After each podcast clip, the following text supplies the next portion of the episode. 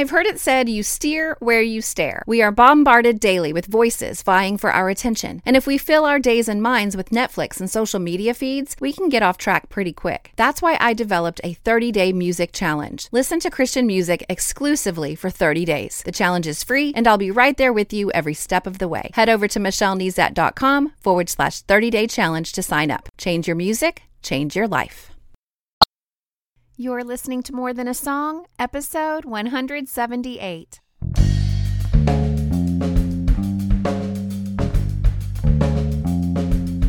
Hello, and welcome to this episode of More Than a Song. My name is Michelle Nezat, and this is the podcast dedicated to helping you discover the truth of Scripture hidden in today's popular Christian music. My goal is to teach you to connect portions of God's Word with the songs you're singing along with on the radio, to help you meditate on truths that will transform your way of thinking and ultimately your life.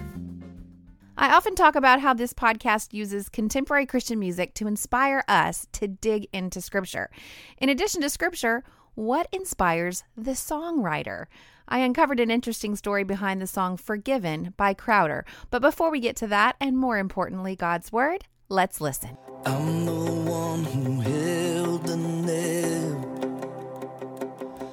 It was cold between my fingertips. I've hidden in the garden. I've denied you with my very lips. God, I fall down to my knees with a hammer in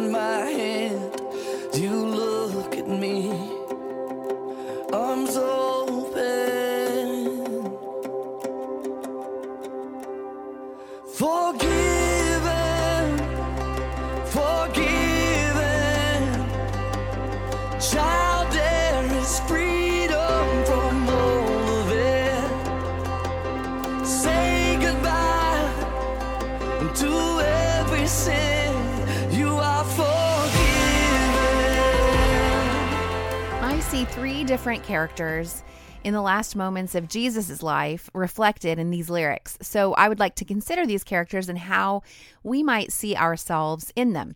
Now, the crucifixion of Christ is repeated in all four Gospels, and this might be a really good opportunity to read and compare, maybe jot down some observations, really soak in the story by reading it in all four Gospels. So I used the Bible interaction tool exercise of repetition to soak in the story this week.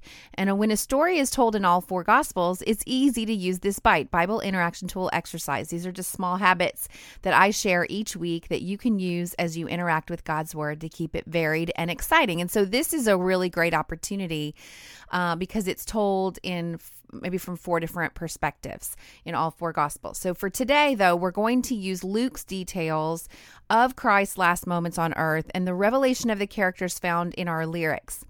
But I really want you to be sure to use the bite of reading in context. So I'm going to go pull, go ahead and pull out smaller chunks of scripture today on the podcast, but reading the story all the way through so, for example, I read uh, from the Passover supper to betrayal to crucifixion to resurrection each time in all four Gospels. But by reading the story all the way through, it keeps you in context as you begin to pull bigger ideas from Scripture.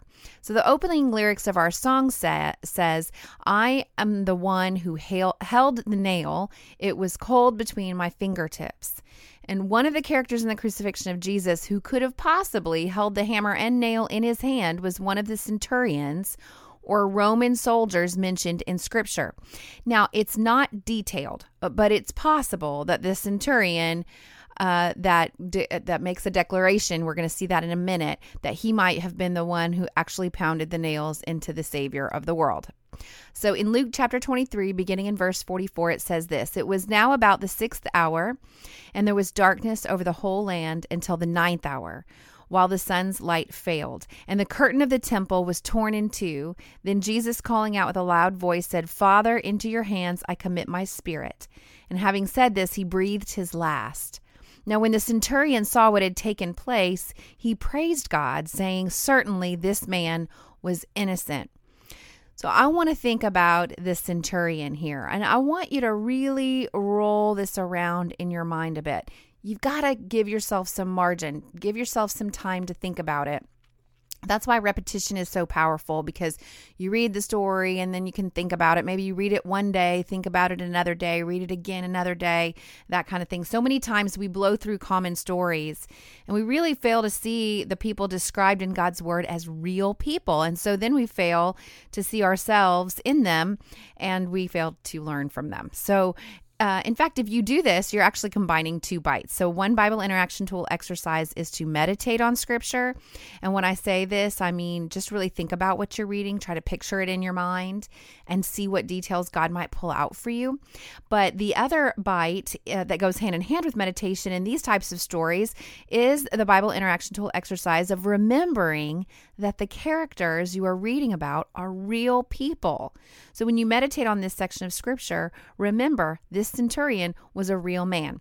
So uh, maybe think about how you would describe him to a friend and what could be true about him. So I don't want you to add to scripture.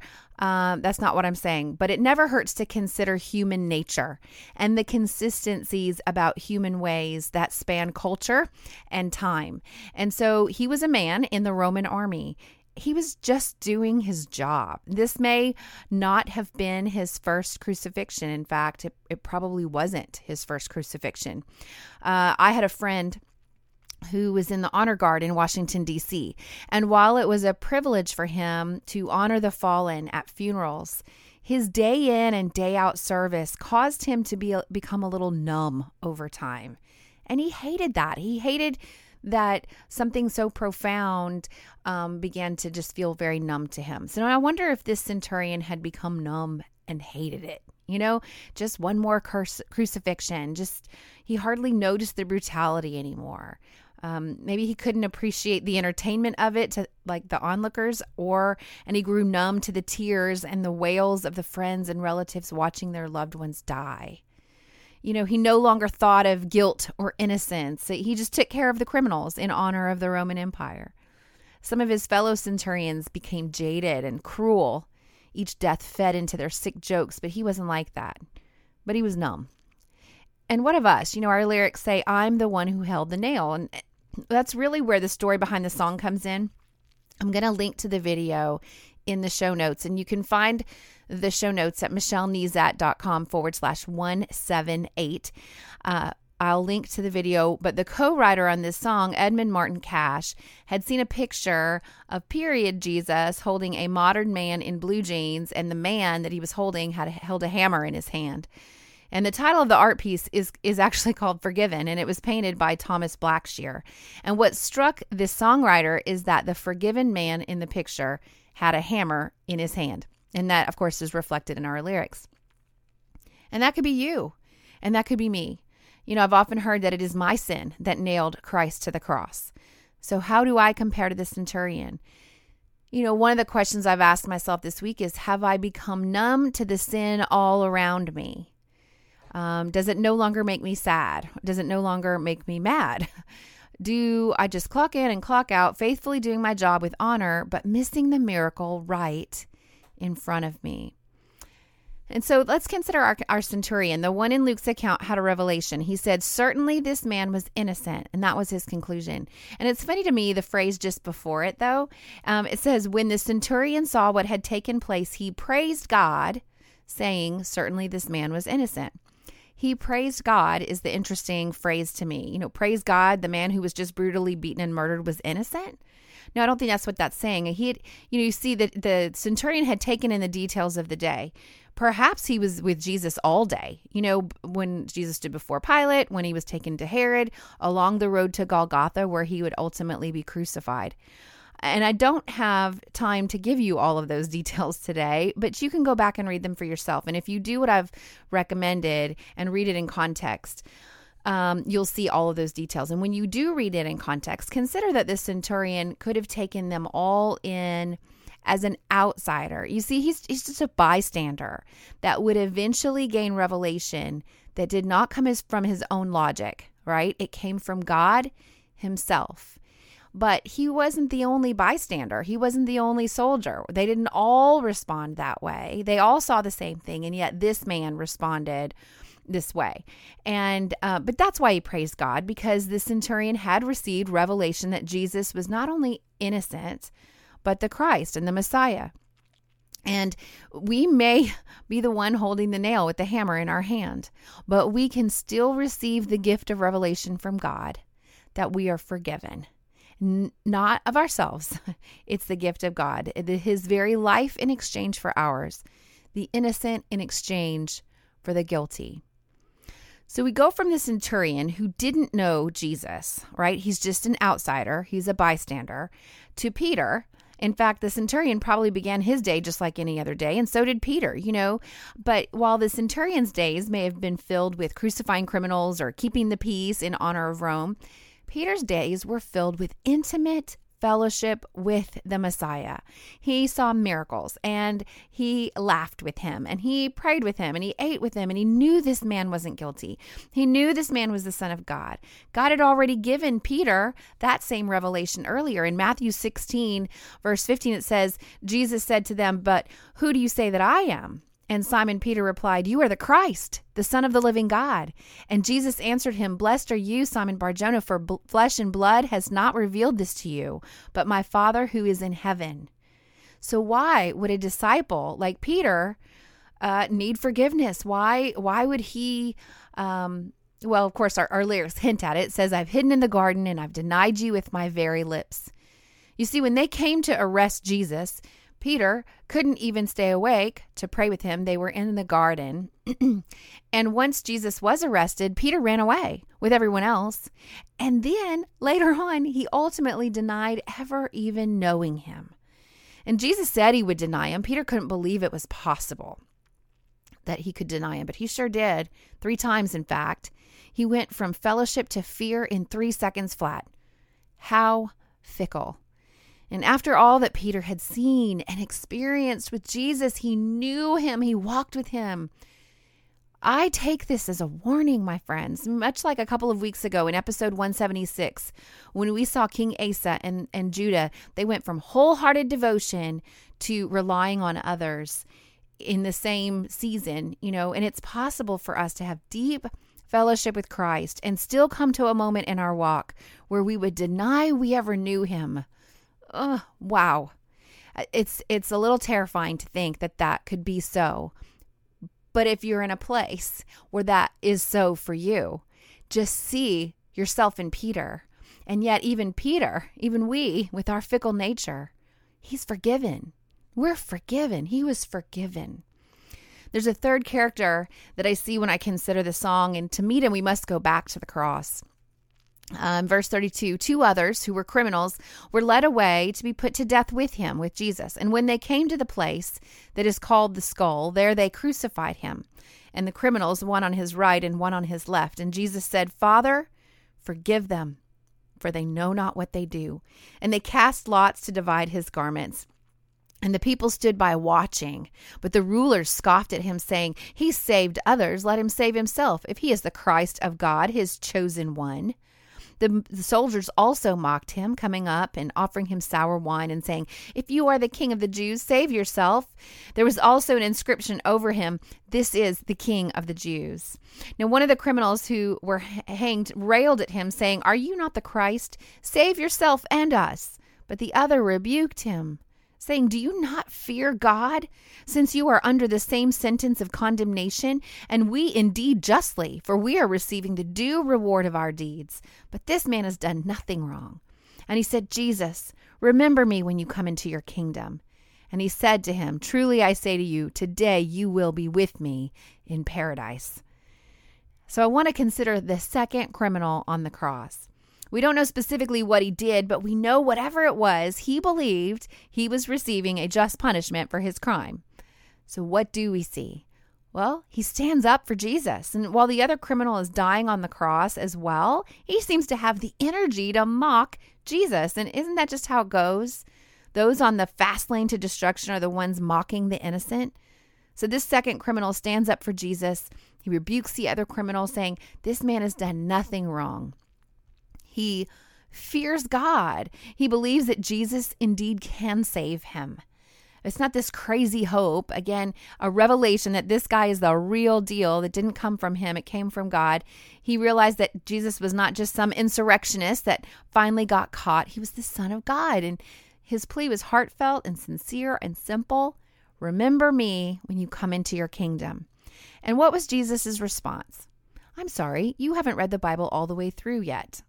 no.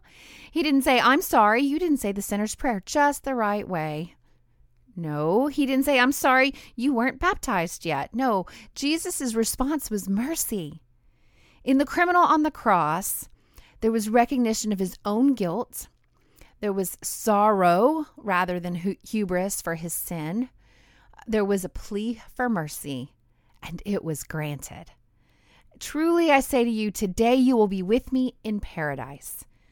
So we've examined three men, all real, all with varied backgrounds, all with varied responses, all forgiven. In fact, in Luke 23 34, we see Jesus interceding on behalf of everyone we've examined and even the other characters in the story that we haven't examined yet.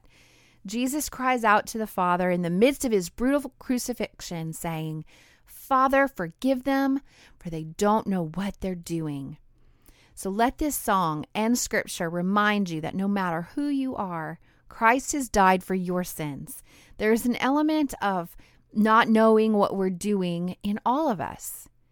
And even as we repent and accept Christ's offer of salvation, there will be future repentance as we continue to walk with Him, future re- revelation of sin that we will continue to repent of, future not really knowing what we're doing moments where we understand grace further and forgiveness in deeper and deeper ways. So, what's next? We'll read Luke chapter 22 through chapter 24 at the minimum. Our focus verses are right in the middle of this context, but reading in context is an important habit. Perhaps read the same account in the other three Gospels as well, and then consider the three men we talked about on today's podcast the centurion who possibly nailed Jesus to the cross, Peter, and the criminal who cried out for mercy on the cross next to Jesus. And remember that they were real and that there may be some characteristics that we can see in ourselves. And finally, remember you are forgiven, not because you've done or could do anything to deserve it, but because it is freely given by Jesus Himself. And then while you're in God's Word this week, let me know how you're doing. Email me, Michelle at MichelleNezat.com. Hop on Twitter at Michelle Nezat or Facebook, Michelle L. Nezat is my public page, and we can talk about what you're learning. Now, before I tell you what song will be featured next week, I want to thank the premier Christian music streaming service, theoverflow.com, for pointing their subscribers to this podcast, but more importantly, pointing them to God's Word through music. When you subscribe to their trial, you will receive a 10 day series of devotions I wrote based on some of my most popular podcast episodes. So I encourage you to check them out at theoverflow.com. I also want to thank my newest subscribers to my website, like Velma from Indiana, Bennett from Illinois, Mary from Virginia, Teresa from Maryland, Emma from somewhere in the U.S., Andrea from Australia, Yaneth from Florida, Rasherna from Alabama, Elizabeth and Kathy from somewhere in the U.S., and Cheryl from Florida. Welcome. Now, new subscribers to my website will benefit from an email that I send out once a week. And in that email, you'll get a weekly memory verse resource to display on your smartphone, tablet, desktop, or you can print it out. You get an email recap of the week's episode, and you get instant access to any of the extra resources that I create from time to time. And all of that is just my way of saying, Thank you for listening. So head over to michellenezat.com to subscribe today. Now, don't miss an episode of my podcast. You can subscribe directly in iTunes. And while you're there, would you leave me a written review and a star rating? This not only encourages me, but helps me stay visible to new listeners. And as always, if you take the time to review my podcast, I will take the time to personally thank you right here on the podcast. Well, that's it for this episode of More Than a Song. Next week, I will use There Is Power by Lincoln Brewster to jump into scripture. And if you liked this episode, would you mind sharing it with others? I've made it really easy. With just one click, you can share via Facebook, Twitter, or email. Just head over to michellenezat.com forward slash 178. And while you're there, I'd love to hear from you. Click on comment to join the conversation. Until next time, take time to meditate on God's Word and consider His ways.